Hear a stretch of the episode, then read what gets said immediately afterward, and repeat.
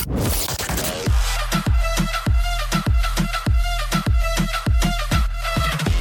Dara, gue Laila, and this is Kejar Paket Pintar. Hai La, Hai Dar, kita ketemu lagi dalam kejar Paket Pintar. Apa kabar Dar? Ya, begini-begini aja, podcast begini-begini aja, hidup begini-begini aja. Nggak apa-apa ya, tapi tetap semangat. Nah, Betul. mau sekalian cerita dulu nih sama pendengar yang budiman. Hmm, jadi eh, ke depannya nih tahun ini, insya Allah kejar paket pintar tuh lagi ada kerjasama dengan eh, sebuah lembaga ya, Iya. atau ya mungkin dengan beberapa pihak lain juga. Jadi kami lagi menyiapkan beberapa episode yang mungkin lain dari biasanya Ya, gitu. mudah-mudahan tercapai. Hubungan tercapai ini masih dalam progres. Nah, jadi tujuan gue cerita adalah karena effort membuat episode-episode kerjasama ini lebih besar, jadi ya makin lelet aja ini ngepostnya gitu Betul ya. sekali. Jadi karena eh, episode-episodenya agak lebih ambisius lah daripada Iya. yang biasa, proses pengerjaannya lebih susah, lebih lama, jadi jeda antara episodenya mungkin lebih besar Baik, tapi kami nggak pengen absen lama-lama banget jadi ya sesekali kami masih menyempatkan lah bikin episode yang ringan-ringan gini ya Betul sekali. Nah, untuk episode ringan kali ini kita mau eh, pakai istilah Gen Z atau milenial muda throwback. jadi gitu. intinya dari dalam episode ini kita akan bicara soal penyesalan dalam Eh, hidup, Oke, saatnya menyobek-nyobek lembaran throwback. nah tapi gue gue harus intro dulu nih ya. Iya, silakan. Kalau bicara soal penyesalan, dulu ya mungkin gue eh, ditanya gitu apa sih yang lo sesali dalam hidup gue kayak ya Allah banyak banget gitu kan dan aduh bisa bakal stres banget gitu kalau mengingat so many things yang Hmm. harusnya tidak gue lakukan dan so many things yang harusnya gue gua lakukan. gitu. Betul, Tapi betul makin tua gue makin nggak peduli gitu. Di usia gue yang matang ini gue kok kalau gue pikir-pikir ya kok ya udah nggak apa-apa gitu Iya, kan. Yang iya. dulu kesalahan-kesalahan atau hal-hal yang mem- yang menurut gue kok ya ampun gini banget gitu. Itu kalau gue pikir sekarang nggak apa-apa kok. Justru kalau dipikir-pikir semua tuh klise banget ya tapi semua tuh ada hikmahnya banget gitu dan it makes who I am today ya karena masa lalu gitu gitu. Dan dalam episode ini kalau kita mau bicara penyesalan yang beneran penyesalan sih ini podcast bakal jadi sesi muhasabah gitu ya Iya, bertangis-tangisan gitu. Jadi karena gue merasa masa lalu gue sih banyak banget yang kelam. Karena gue terapi ketemu psikolog tuh terbuka bahwa masa lalu gue tuh yang hmm gitu. Wow keras nek Terus gitu. Anda begini ya. pantes. sekarang gue begini jiwa preman gitu kan. Iya, iya, iya, tapi iya. ya hari ini eh, gue nggak akan throwback ke yang berat-berat itu kan Dar. Ya, eh, levelnya bukan yang terlalu Yang dalam, berat, berat, heeh. gitu. Namanya Ya, juga yang episode lucu-lucuan ringan. aja heeh. Siapa yang mau mulai duluan dengan em, pembuka, pembuka, aibnya pembuka ya aibnya? lo dulu deh Om Pimpa ya. kalau gue nggak penyesalan ya lagi-lagi cuman kalau dibilang aib masa lalu adalah ini bahkan gue tarik pas gue kelas 6 SD ya. Oh, pas oke. gue masih SD gitu. Believe it or not waktu gue SD cara musik gue ini terbentuk dari teman-teman juga sih adalah house music. Jadi waktu kelas 6 SD gue tuh dengerin house music loh. Eh, waktu gue kelas 6 SD pas udah lulus gitu udah selesai ujian udah kelulusan itu eh, teman-teman gue eh, bikin house session gitu. House party maksudnya literally pesta di rumah. Dan gue inget banget akhirnya ya udah kita bikin house party dan itu rame ya cewek cowok semuanya ikut datang nggak ada apa-apa nggak ada dekorasi makan minum juga seadanya tapi pakai baju tuh ya rapi dikit lah Yeah. gitu. kayak gue pakai rok terus yang cocok pakai kemeja terus uh, asal gelapin lampu doang. Jadi di rumahnya Ayu. Dung dung dung dung. iya gitu. Jadi well, jadi digelapin mati lampu terus ya mungkin jam 8 malam gitu kan. Jam 7 malam jam 8 malam begitu selesai maghrib pesta dimulai. Matiin lampu dan udah joget. Dan gue inget banget ya joget itu berjam-jam loh. Bisa sampai kayak dua jam tiga jam gitu pada joget nonstop. Kayak pakai kayak nginek tapi nggak ada yang nginek. Ya kelas 6 SD gitu kan. Nggak ada yang ngerokok lah ya. jelas lah nggak ada yang ngerokok nggak ada yang minum apalagi. Bir-biran juga nggak mungkin wong itu di rumah temen dan ada orang tuanya. Cuman kita joget itu happy banget gitu. Diiringi Tanpa house beban musik ya. tanpa beban Harus membayar keringetan.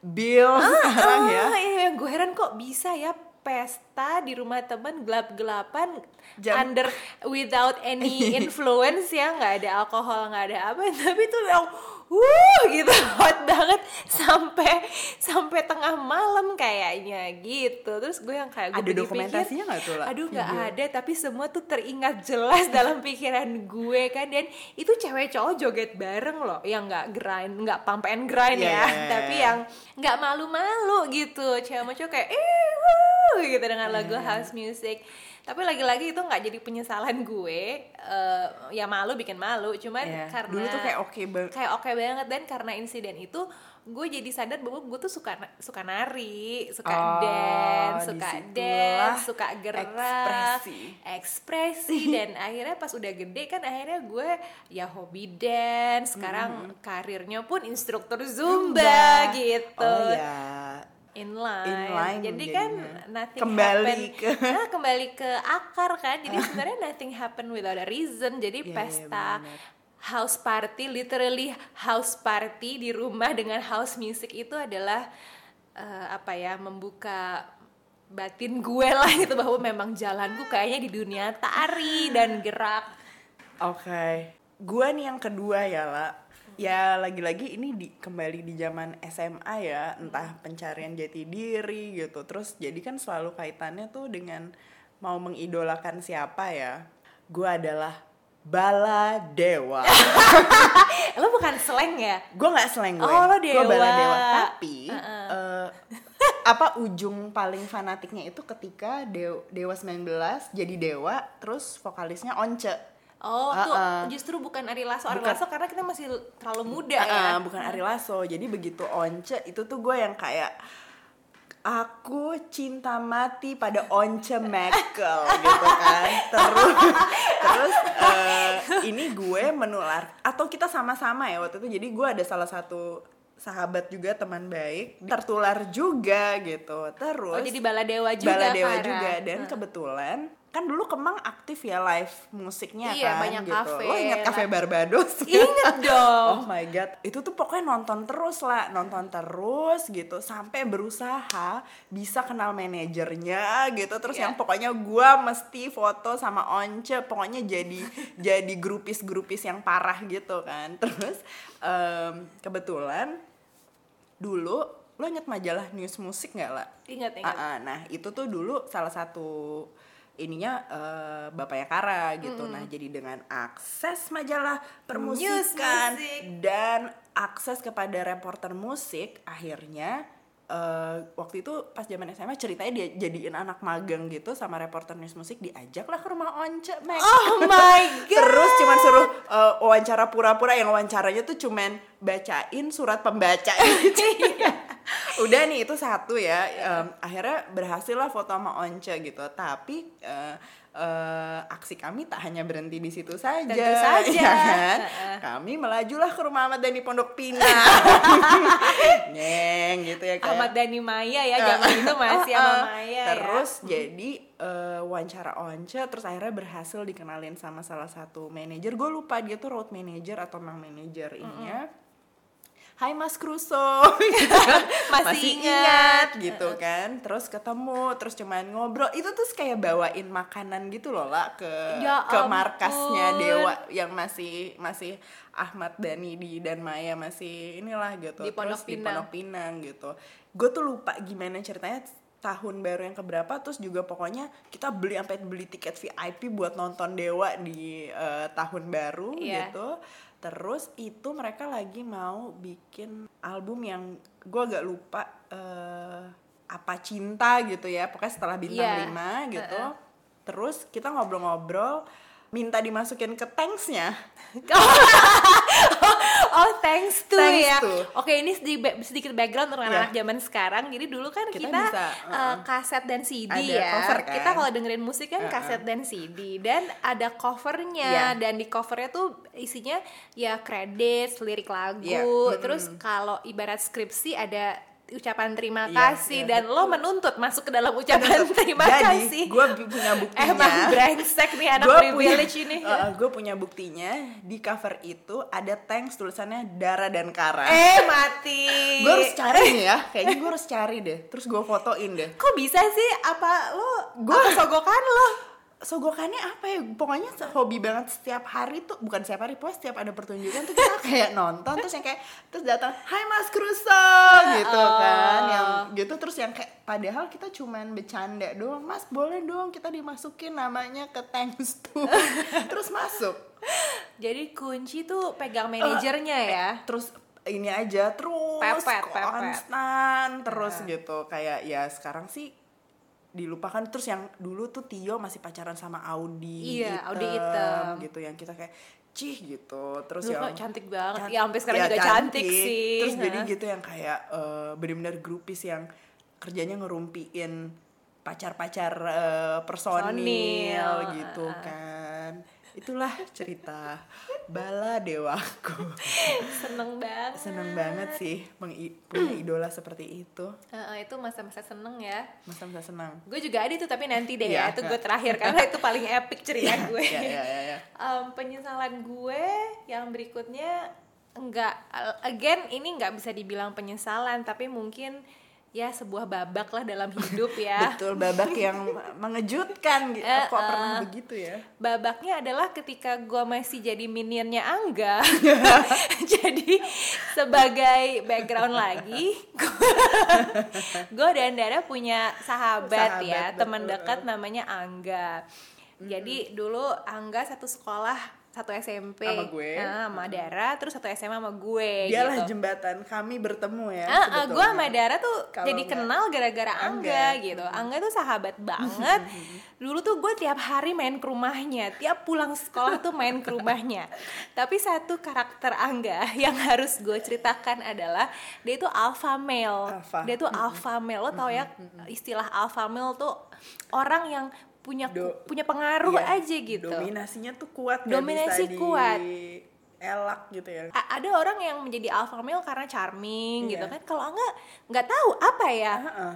pokoknya dia tuh kalau nyuruh tuh kita nurut gitu kita tuh disuruh apa aja tuh nurut sama Angga hah main ke rumah gue ya gitu. hah temenin gue ini ya pokoknya tuh kita tuh nurut aja dan happy dulu Happy, happy sih. happy kan nah menurut gue ya kita berdua sebenarnya dulu minionnya Angga kan. Cuman waktu SMA kan gue satu sekolah sama Angga jadi lebih sering ketemu sering, sama benar, dia. benar. kita nggak pernah pacaran ya by the way emang nggak aja. Dan jadi segala segala pop culture selera Angga tuh menjadi mempengaruhi gue juga kan. Ah, jadi jadi benchmark. jadi benchmark. Jadi lagu-lagu yang Angga dengerin film-film yang Angga tonton buku-buku yang Angga Itu baca. ya kan? Itu bener. Oh oke. Angga baca ini. Oke gua Oke, harus gue juga juga. baca. Jadi dia tuh kayak jadi patokan keren gitu zaman dulu. Sebenarnya nggak ada yang bilang dia keren juga, tapi lebih ke itu bener sih. mempengaruhi aja iya. gitu. Masalahnya Angga waktu SMA tuh sad boy, emo, emo banget. dia tuh sad boy waktu SMA alias suka berlarut-larut dalam emosi Kegelapan. kegelapan dan Iya. kesedihan ya. Sebagai contoh, dulu dia eh, saat seluruh kamarnya, tembok kamarnya tuh dia tulis dengan puisi atau lirik lagu. Iya, Jadi iya, dia cat gitu, dia tulis dengan yang dark dark gitu kan. Terus lagunya juga semua dark Iya, gitu. Em, terus filmnya juga dark, buku yang dia baca juga dark. Nah dulu kan gue happy happy aja, gue kan eh, gadis SMA ceria ceria aja dulu. Terus gue yang kayak aduh kok pusing banget sih gue harus masuk ke dalam dunia kegelapan Angga ini gitu. Jadi dulu kan selera musik gue pop R&B banget, Jennifer Lopez, Neo. Neo, Neo, Neo, pesta rap kan, terus eh, Sania terus apa ya pokoknya pop R&B lokal maupun eh, internasional. Cuman gue harus lagi-lagi berterima kasih sama Angga karena karena Angga gue jadi kenal Fiona Apple, Johnny Mitchell, terus apa dulu ya? Eraserhead aja gue dari Angga. Maksudnya, eh, Angga ya? Apa eh, indie-indinya Bangkok tuh loh dulu. Oh iya, Iya. indie-indinya Malaysia tuh juga loh dari Hmm, Angga kan. Yang dulu ya terpaksa gue dengarkan karena gue merasa cool gitu. Hmm, Tapi dalam hati rindu juga sama Jennifer Lopezku kadang-kadang kalau lagi nongkrong. my My love don't cost a thing, thing, thing. Nggak ada ehonya. nah terus gitu, terus buku-bukunya juga, buku-buku juga yang depresif, yang kayak Project Nation, Ah, iya ya Project kan? Nation. Eh, Project Nation tuh dulu Chuck- ini Chuck dia Pa- apa sih Chuck, Palahniuk. eh, Chuck, Chuck Pola, Polan- Palahniuk ya? Palahniuk, Chuck, uh-uh. Chuck Palahniuk itu wah terus gue baca beneran terus pusing kan yang aduh gitu. Nah terus tapi yang paling stres adalah pengaruh film-film Angga. Karena Angga itu sering ngajak kita kumpul Dan dan memaksa kita nonton film-film yang astaga gitu kan. Ya dia kan tontonannya film-film ya indie yang side stream dan yang apa bla bla bla yang nggak yang nggak pernah kepikiran lah sama anak SMA gitu kita masih kelas kelas 2 kelas 3 SMA kan Iya, iya. Nah, yang bikin gue mau mati rasanya adalah kalau dia itu mem- ketika dia memperkenal mem- memperkenalkan gue kepada film-film yang gory sexually gitu ya. Iya. Oh, by the way ini kedengarannya kayak serem banget enggak ya? Enggak, dia tuh enggak yang dia bukan predator sih. Enggak, Angga jadi kayak predator Tapi enggak. memberikan perspektif yang lain dari dunia aku yang ceria ini. Asli kan? dia tuh nih ya. Sebagai contoh, dia memperkenalkan gue kepada film kids. Lo Oh. ntar lo cari Oh. film kids. Iya, itu ya. tuh pusing. Pusing. Itu tuh film uh, keluaran tahun 95. Iya. Eh, film ya film indie gitulah ya. Di Amerika settingannya Di ya. Amerika settingnya tahun 90-an dan itu bercerita tentang sekumpulan sekumpulan anak-anak umur 12 14, 12 sampai 15 ya. yang sexually active dan very agresif gitu. ya Tanpa tahu nggak punya sexual education nggak ada konsekuensinya ah, konsekuensi nggak jadi tahu. asal ML kanan kiri aja Iya, gitu iya, sama teman-temannya bahkan ada unsur pemerkosaan gitu ke Iya, iya. sendiri Iya, gitu benar-benar. rape dan filmnya tuh diambil dengan sangat casual jadi bukan yang dramatis gitu Iya. jadi itu makin disturbing kan terus film Irreversible. Mau mati nggak sih? Itu juga boleh di Google sendiri yang main Monica Bellucci. Hmm, iya. dia adalah film film em, yang gayanya banyak one take shot gitu ya. Nggak ada nggak ada cut gitu nggak ada editing. Dan ceritanya aja disturbing ya. Tapi adegan yang paling disturbing yang paling legendaris dari film Irreversible itu adalah adegan pemerkosaan. Oh, iya. si Monica Bellucci diperkosa dan dan nggak ada cut gitu aduh pokoknya udah udah, udah. oke terus dan yang paling bikin gua mau mati adalah Cannibal Holocaust lo Oh, inget nggak aduh, sih itu yang Amazon kan ya? iya yang Oh, tribe-tribe iya, itu. Amazon itu Tusuk sate. Ah, tusuk sate aduh udah gue nggak gue nggak usah ceritain ya Iya. Nggak ada pemaksaan sih nonton itu semua. Cuman kayak eh gue lagi nonton Cannibal Holocaust. Dan gue juga kebanyakan merem ya nonton film itu kayak gue merem gue merem gue nggak mau ngeliat. Tapi kan dari sekilas kilas intip mau mati juga gitu.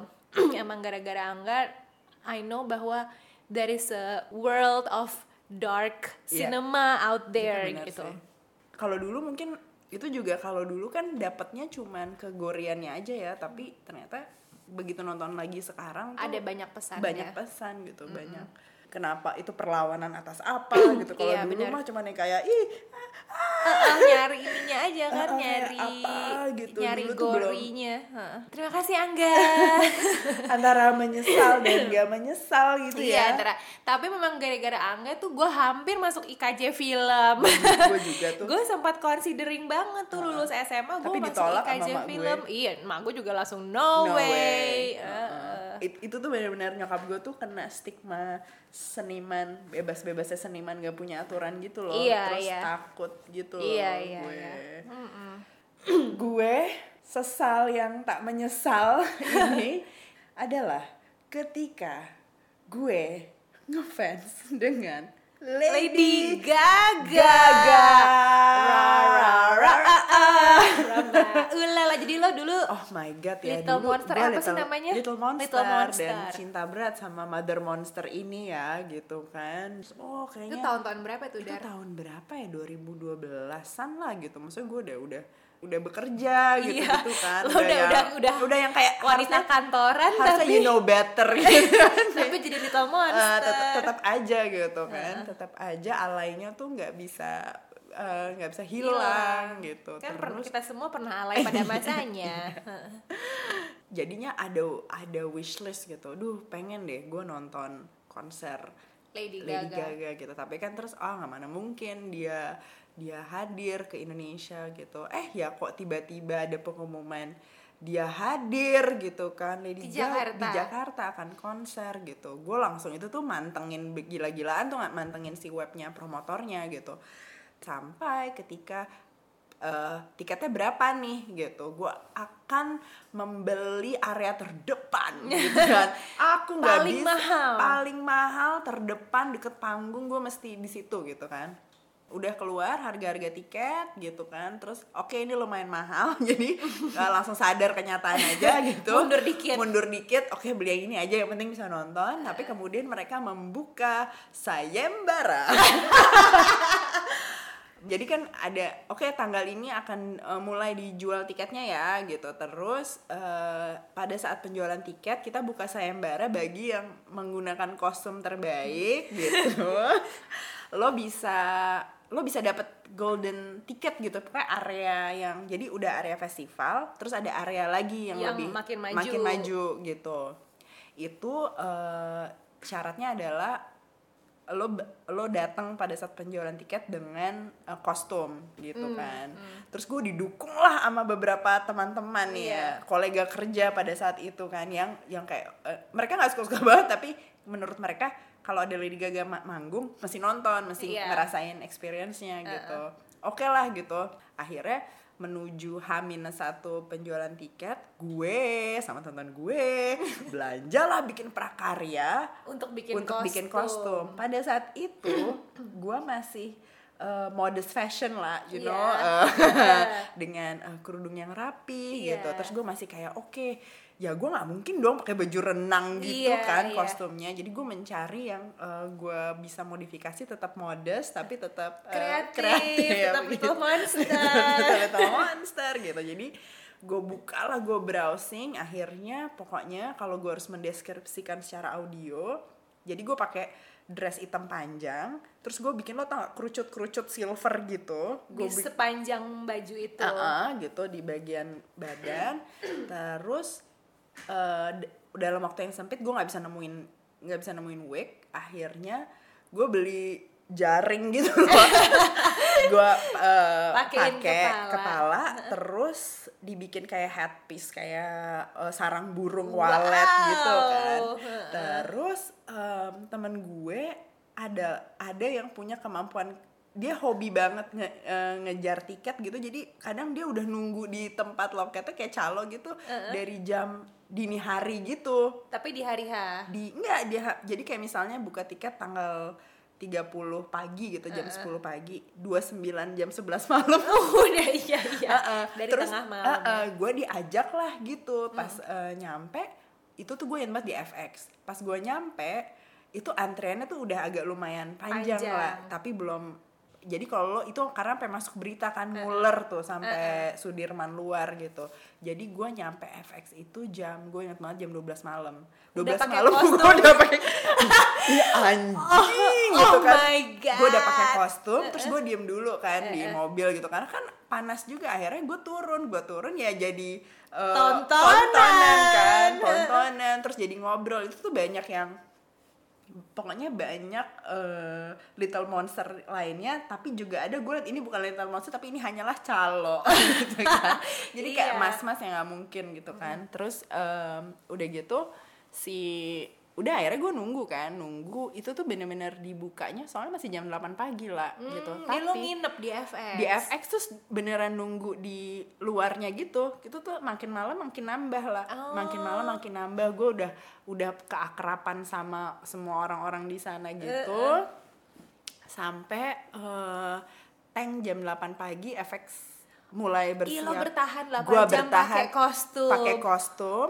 Terus itu tuh rame-rame sama orang-orang yang kayak misalnya kelaparan kita, eh siapa yang mau McD, mau McD gitu kan. Guyup ya, jadi gu- guyup. Guyup banget yang Paguyuban ah, ah, Little Monster. yang kayak misalnya nelfon terus ke McD-nya cuman bilang kayak e, bang FX pokoknya lihat aja yang lagi melingkar itu. Terus Iya. nyari gua kan gampang banget.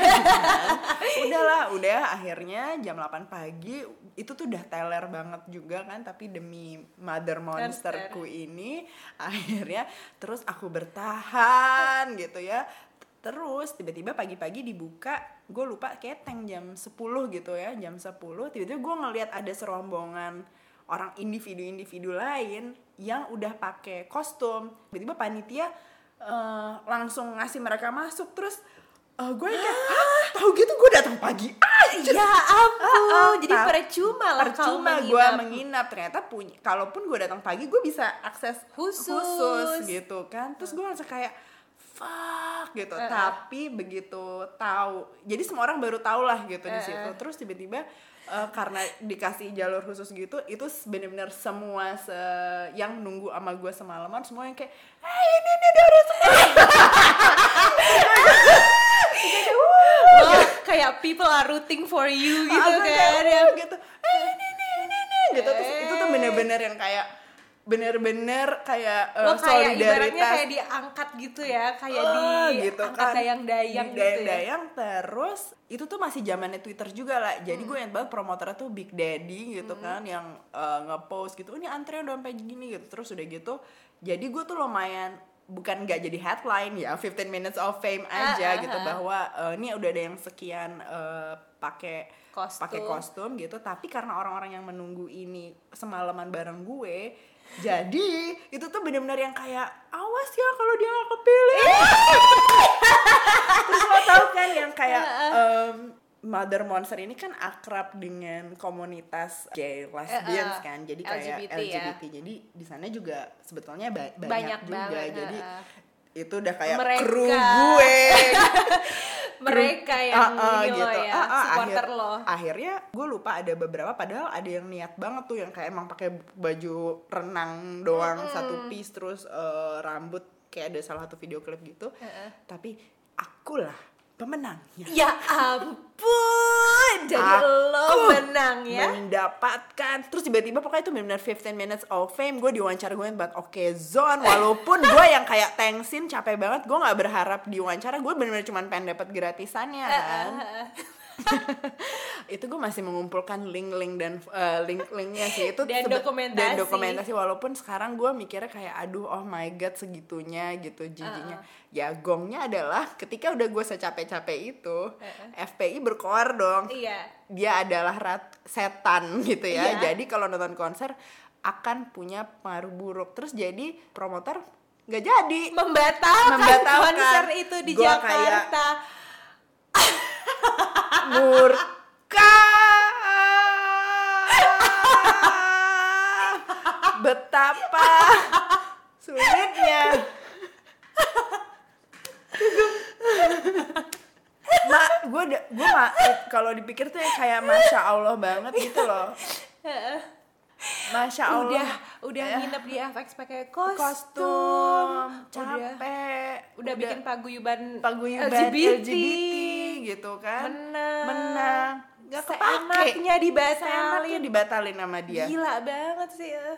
Uang uang orang sih dikembalikan ya gitu. Iya. Tapi Tapi kan effort lo iya, dan tapi terus setelah gue pikir-pikir kayak FPI tuh Lady Gaga gak segitunya kali dia hanya cuman pop mainstream as always kan pasti FPI nggak ngerti, Mm-mm. nggak Itu ngerti tuh cuman- esensinya. Heeh.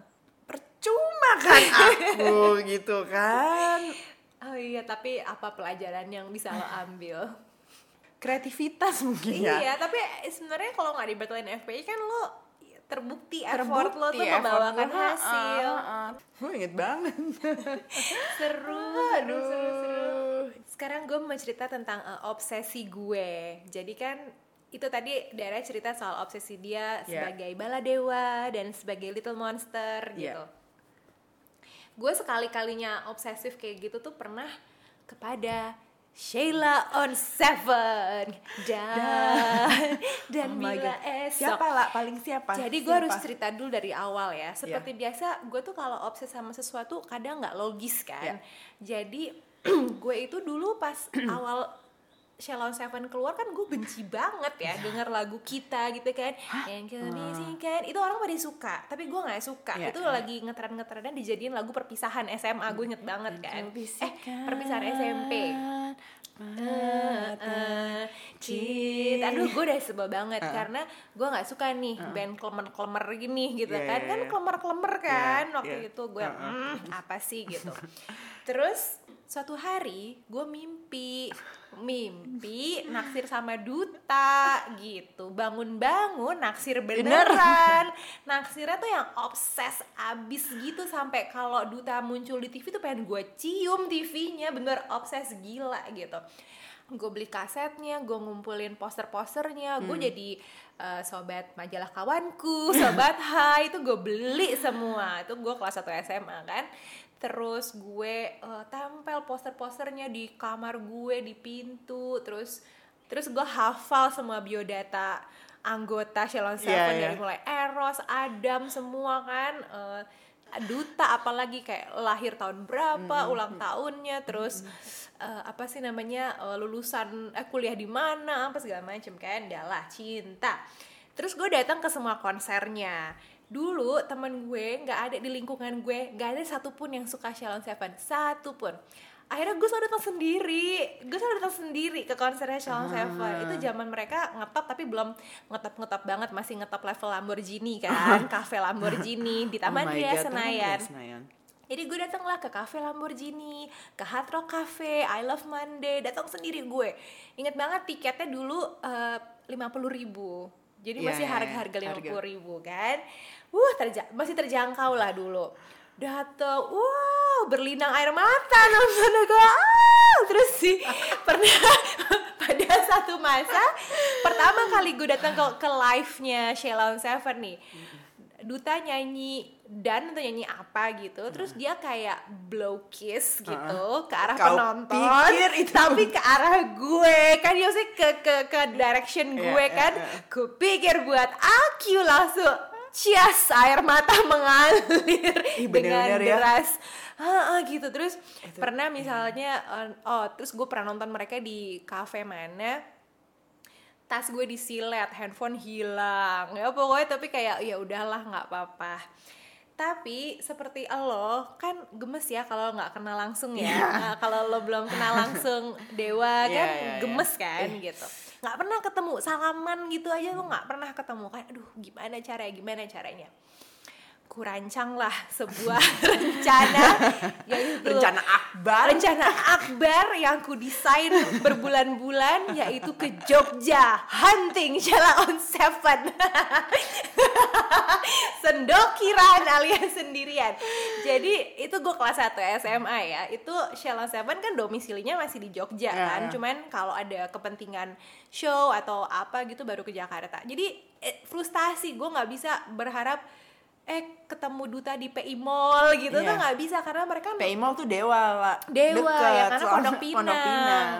Nah, gue kagak bisa tuh berharap-harap gitu gitu Uh-uh. karena ya di Jogja semua kan Tunjungan Plaza. Eh Tunjungan mah Surabaya, ya. Surabaya. Ambarukmo jadi. Ambarukmo gitu kan.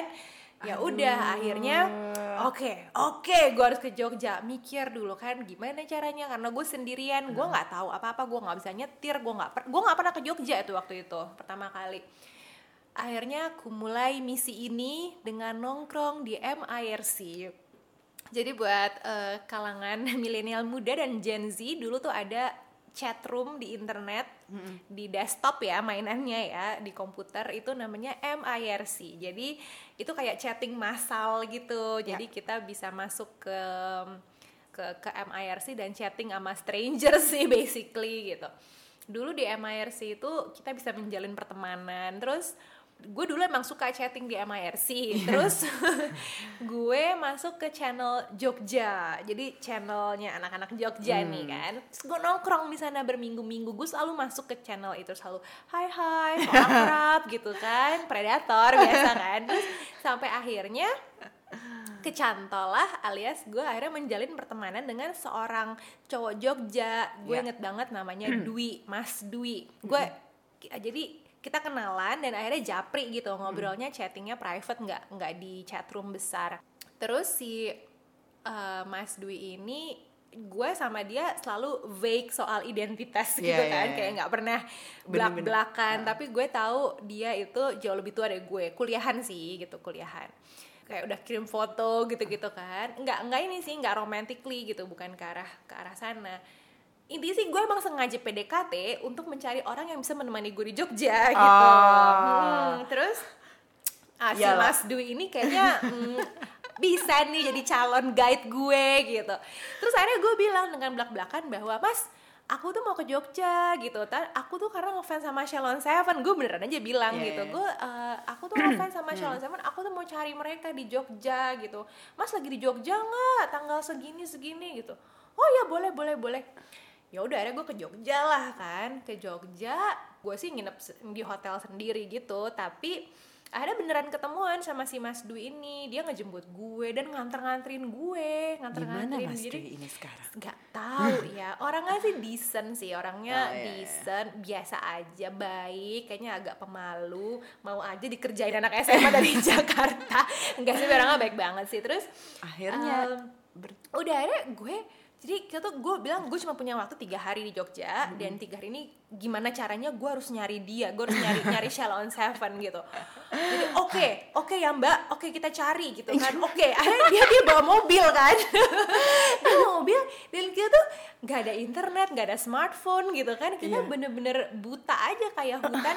Jadi denger-denger kayak mbak mbak mbak katanya eh, mereka abis latihan di studionya. Oke cabut gitu kan. Meluncur ke studio. Sampai studio wah udah selesai udah bubar gitu kan. Ke mana mereka oh katanya ke makan di anu oke cabut meluncur jadi hunting keliling kota gitu mencari Shalon Seven. Sama sekali nggak ketemu. Tiga hari nggak ketemu. Tapi cuman pernah sekali kita melewati Ambarukmo kayak bener deh sih Ambarukmo Plaza. Ngelihat Eros keluar dari mall itu. Terus dia sama, sama ceweknya gue buka kaca. Eros gue gue masih Mas Dwi lagi di mobil. Tapi ya itu lagi-lagi pengalaman yang menyenangkan tuh Iya, pertama kali gue ke iya. Jogja terus gue kayak diajak ke ke Tugus makan wedang ronde. Pokoknya seru sih seneng Mas gitu. Dwi. Mas Dwi. Dan di akhir perjalanan ketebak ya eh, Mas Dwi nembak gue. Ketebak? Ketebak banget kan?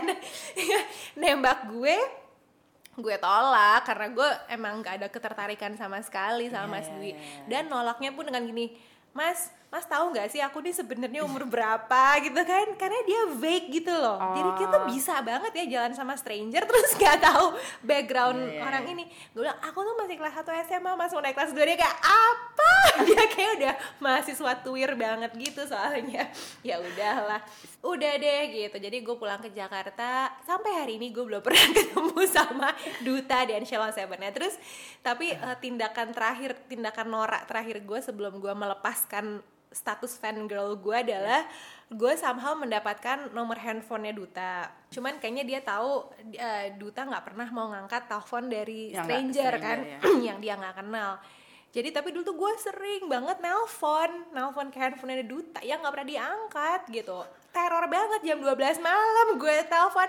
Tau nggak tujuannya lama-lama apa? Tujuannya adalah kan kalau nggak diangkat atau dimatiin kan masuk ke voicemailnya. Oh biar didengar. biar biar gue denger suara dia gitu. Biar gue denger suara dia dan gue pun meninggal meninggalkan pesan-pesan teror di di voicemail handphonenya itu. Tapi dia nggak bikin voicemail kan lah? dia bikin voicemail. Oh, dia bikin Ah, ah, voicemail. tapi voicemailnya yang yang kayak suaranya tuh dibeda-bedain gitu Oh. tapi kayak kayak hey tinggalkan pesan apa gitu kayak Ah. agak setengah bercanda voicemail tapi gue tahu ini duta cie pede banget kan dan ya gongnya adalah pas dia ulang tahun gue nelfon dia tentu saja masuk ke voicemail nyanyi happy birthday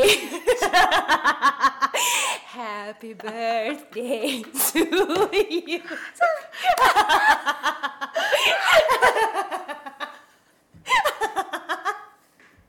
udah dong ketawanya oh, my my god. Kan? Udah deh. Akhirnya terus eh, pada suatu hari selesai. Kayak gue kelas 3 SMA deh. Gue udahan gue gue udahan, udahan. Sekarang kelas tuh 3 udah SMA iya Hmm, iya sekarang gue tuh udah nggak ada lagi tuh. Maksudnya ya feeling kembala dewa gitu maksudnya suka tapi udah sekarang nih level fangirlnya tuh udah Udah selesai. selesai ya Udah selesai. So, uh-uh, kayak aduh gue ingat banget tuh ya udah jadi segitu sekilas throwback Dara dan Laila gue akan mencari sih cover uh, album setelah bintang 5 tuh gue mau cari Hmm. lagi thanks Oke, jadi PR PR dari episode ini adalah tolong cari Share cover album. Apa sih namanya bintang apa Uh, sih? Setelah bintang 5 tuh Risalah Cinta Risalah Cinta. Iya, yang Cover. covernya warna kuning terus ada mata Oh, Illuminati, ya. Illuminati heeh. Cover album Risalah Cinta thanks to Kara dan Dara, Dara. yang nggak- Dan pertemukanlah gua mungkin dengan duta yang gue tahu tinggal di Bintaro sih sekarang. Sekarang, ya. Tapi gue udah nggak naksir sih, udah Iya, aja walaupun gue selesai. sekarang tuh masih berharap waktu itu gue kelewatan tuh eh, ada kan beberapa kali eh, kayak manggung reunian Dewa gitu, Ari Lasso, eh, Once gitu tuh gue ketinggalan. Gue berharap ada lagi gitu. Ahmad Dhani di mana sih sekarang? Gak tahu. Nah, gue sendiri masalahnya awal kesukaan gue sama Sheila tuh Bukan di mus. bukan di musik karena gue tuh kayak naksir kesirep gitu kan karena mimpi. Nah, musiknya sendiri bahkan dulu harus gue akui gue nggak pernah suka Oh, sama oke. musiknya. Iya, jadi iya, nggak nggak awet gitu fangirlingnya. Misalnya kayak gue sekarang suka Beyonce, ya nggak gila gitu ya, nggak Iya, yang iya. tergila-gila tapi gue emang suka musiknya Beyonce jadi awet gitu bertahun-tahun iya, sampai iya. sekarang. Kalau Sheila ya lagi setanan aja kesurupan aja Terima suratmu. Lacu baca. Oke, terima, kasih. terima kasih. Thank you for listening. See you next time. Bye. Dah.